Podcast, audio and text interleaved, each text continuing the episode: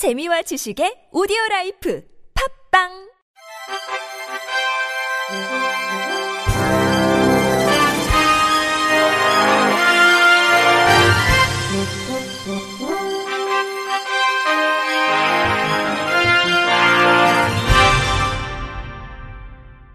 청취자 여러분 안녕하십니까? 10월 27일 금요일 KBS 뉴스입니다. 동학의 패럴림픽에 모두 출전한 51살의 철녀 이도현 선수가 장애인 아시아게임 3연패를 달성했습니다. 이도현은 항저우 장애인 아시아게임 사이클 도로코스 13.5km를 23분 35초 80에 주파하며 여자 핸드사이클 도로 독주에서 우승했습니다. 장애인 사이클은 장애 유형에 따라 다른 자전거를 타는데 하지 장애가 있는 이도현은 첫 번째 구간까지 10분 21초 91을 기록하며 중국의 순 벤벤에게 4초 11 뒤쳤으나 후반부 속력을 높이며 역전했습니다. 하지 장애가 있는 이도현의 종목은 뒤로 누운 채 팔로 페달을 굴리는 핸드사이클입니다. 최종 기록에서는 이도현이 23분 35초 80으로 23분 51초 45에 순 뱀뱀보다 15초 65 빨랐습니다. 한편 한국 선수단의 항저우 장애인 아시아 게임 첫 금메달을 안겼던 사이클 국가대표 김정빈이 경기 파트너 윤중환과 함께 이관왕에 올랐습니다. 김정빈과 윤중헌은 중국 저장성 항저우 추난 제서우 스포츠센터 벨로드롬에서 열린 사이클 남자 시각장애 18.5km 도로 독주에서 23분 13초 71의 기록으로 가장 먼저 결승선을 통과했습니다. 김정빈은 첫 바퀴부터 치고 나가며 랩타임 11분 12초 59로 선두를 차지했고 점점 차이를 벌리며 금메달을 확정했습니다. 시각장애인 김정빈은 비장애인 경기 파트너인 윤중헌과 2인승 자전거인 tandem 사이클을 타는데 비장애인 파일럿이 앞에서 핸들을 잡고 페달은 함께 밟는 경기로 메달도 함께 받습니다. 최근 6년간 산업재해로 장애 등급 판정을 받은 노동자가 지속해서 증가한 것으로 나타났습니다. 국회 환경노동위원회 소속 더불어민주당 우원식 의원이 고용노동부에서 받은 자료에 따르면 2017년부터 작년까지 산재 장애인은 23만 8,714명 발생했습니다.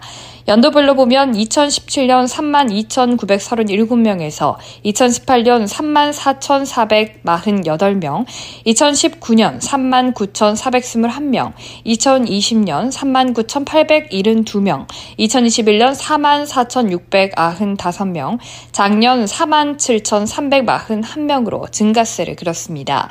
같은 기간 산재 장애인 중에서도 팔다리가 절단되거나 척추가 손상된 중증 장애인은 총 2만 9,698명으로 전체의 12.4%를 차지했습니다. 산업재해 사망사고 만인율이 2017년 0.52에서 작년 0.43으로 하락했는데도 산재 장애인이 늘어난 것은 노동자 수와 산재 신청 건수가 모두 늘었기 때문이라고 노동부는 설명했습니다. 노동부는 중증 산재 장애인을 위해 최첨단 재활 보조기구를 지원하는 고기능성 직무지원 보조기구 지원 사업을 진행하고 있는데 최근 6년간 실제 지원을 받은 중증 장애인은 2,352명에 그친 것으로 조사됐습니다. 올해 보조기구 지원 사업에는 예산 34억 1,700만 원이 편성돼 2020년 대비 약 2억 원 늘었지만 보조기구 전량을 수입에 의존하고 있으며 가격이 최대 1억 원에 달한다는 점을 고려하면 예산을 더 증액해야 한다는 지적이 나옵니다. 우원식 의원은 산업재해로 인한 중증장애인이 늘어나는 추세에도 관련 예산은 제자를 걸음이라면서 국민 생명과 안전을 지키기 위해 산업재해 예방도 중요하지만 이미 발생한 피해자를 제대로 지원할 필요도 있다고 강조했습니다. 미랄복지재단이 어제 서울시청 시민청 태평홀에서 유엔 장애인 권리 협약과 서울시 장애인 주거복지 정책 토론회를 개최했습니다. 장애인 탈시설 범사회 복지 대책위원회가 주최하고 미랄복지재단이 주관한 이번 토론회는 유엔 장애인 권리 협약과 서울시 장애인 주거복지 정책의 개선 방향을 제시하고 장애인의 지역사회 자립을 위한 바람직한 정책 방향을 심도 있게 논의하기 위해 마련됐습니다. 이날 토론회에는 사회복지계 학자와 사회복지시설 종사자, 장애인 당사자와 부모 등 총 100여 명이 참석했습니다. 첫 번째 발제자로 나선 이기수 신부는 유엔 장애인 권리협약의 정신은 장애인이 어디에 살건 본인의 의지와 결정을 존중하고 그 과정에서 다른 사람이 개입할 수 없다는 것을 뜻한다며 유엔이 말하는 탈시설을 공간적 의미로만 해석할 것이 아니라 장애인이 확일화된 삶에서 벗어나 자율적인 판단으로 살아야 한다는 내용적 의미로 해석해야 한다고 주장했습니다. 두 번째 발제를 맡은 변경희 한신대학교 재활상담학과 교수는 탈시설에 있어 발달장애인과 신체장애인의 지원은 차별돼야 한다며 주거 필요성에 따른 발달장애인 개개인의 거주 선택권이 보장되고 이를 지원할 수 있는 서비스가 함께 고려되어야 한다며 대상자들에 대한 세밀한 분석과 지속 가능한 정책 마련 없이 획일적인 탈시설 정책이 시행되는 것에 대한 우려를 밝혔습니다. 미랄복지재단 정형석 상임대표는 현재 탈시설 이름으로 추진되고 있는 장애인의 지역사회 자립 문제가 장애인 거주시설의 폐지와 유지 등 이원론으로 양분돼 갈등하고 있는 가운데 대안을 모색해보고자 토론회를 마련하게 됐다며 토론회를 계기로 장애인의 인간다운 삶이 보장되는 방향으로 장애인 주거복지 정책이 수립되길 바란다고 전했습니다. 서울 지하철 1호선에서 8호선을 운영하는 서울교통공사 노조가 오는 11월 9일 파업을 예고한 가운데 전국 장애인 차별철폐 연대가 파업 지지 입장을 밝혔습니다. 박경석 전장현 상임 공동대표는 어제 오후 1시 시청역 1호선 승강장에서 기자회견을 열고 우리가 출근길 지하철을 타는 것도 함께 살기 위해서라며 서교공 노조가 다음 달 9일 예고한 파업은 함께 살기 위해서 특히 지하철 대중교통 공공성 문제를 위해 투쟁하고 있는 것이라고 밝혔습니다.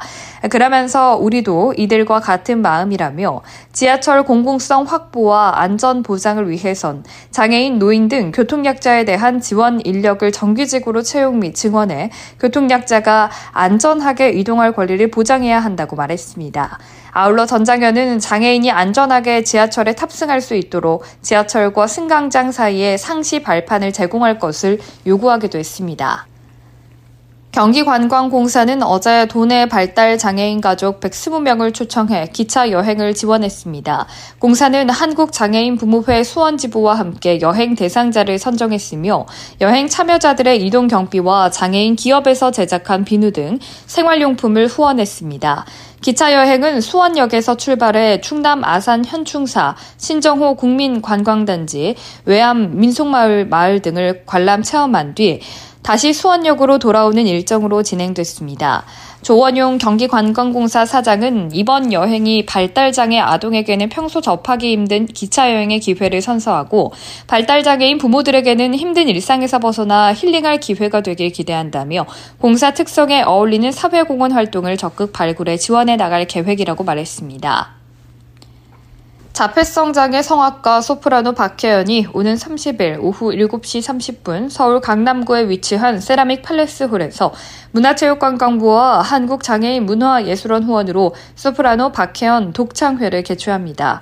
이번 독창회는 박혜연의 지도교수이자 인천 시티 오페라단 단장인 베이스 이연성의 사회로 진행되며 러시아 출신 바이올린과 첼로, 피아노 연주자들의 피아노 트리오가 반주를 맡을 예정입니다. 공연은 한국 발달장애인 문화예술협회 아트위캔이 지난 7년간 매년 우수한 독주자를 선정해 개최해온 아트위캔 솔리스트 콘서트 기획 시리즈의 일환이며 올해 8월 28일 지적장애 바리톤 박민규 독창회에 이은 두 번째 솔리스트 기획 시리즈 공연입니다.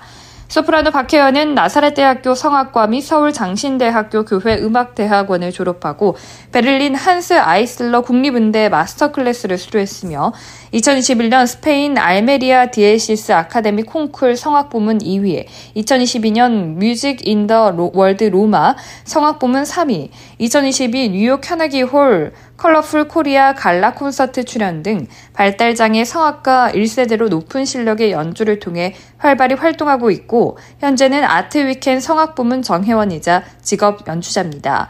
한편 소프라노 박혜연 독창회는 전석 무료며 세라믹 팔레스홀에서 현장에서 오후 6시 반부터 무료 좌석권을 받을 수 있습니다. 끝으로 날씨입니다. 토요일인 28일은 전국에 가끔 구름 많다가 아침부터 맑아지겠습니다. 내일 아침 최저 기온은 4도에서 13도, 낮 최고 기온은 17도에서 22도로 예보됩니다. 이상으로 10월 27일 금요일 KBRC 뉴스를 마칩니다. 지금까지 제작의 권순철, 진행의 박은혜였습니다. 고맙습니다. KBRC.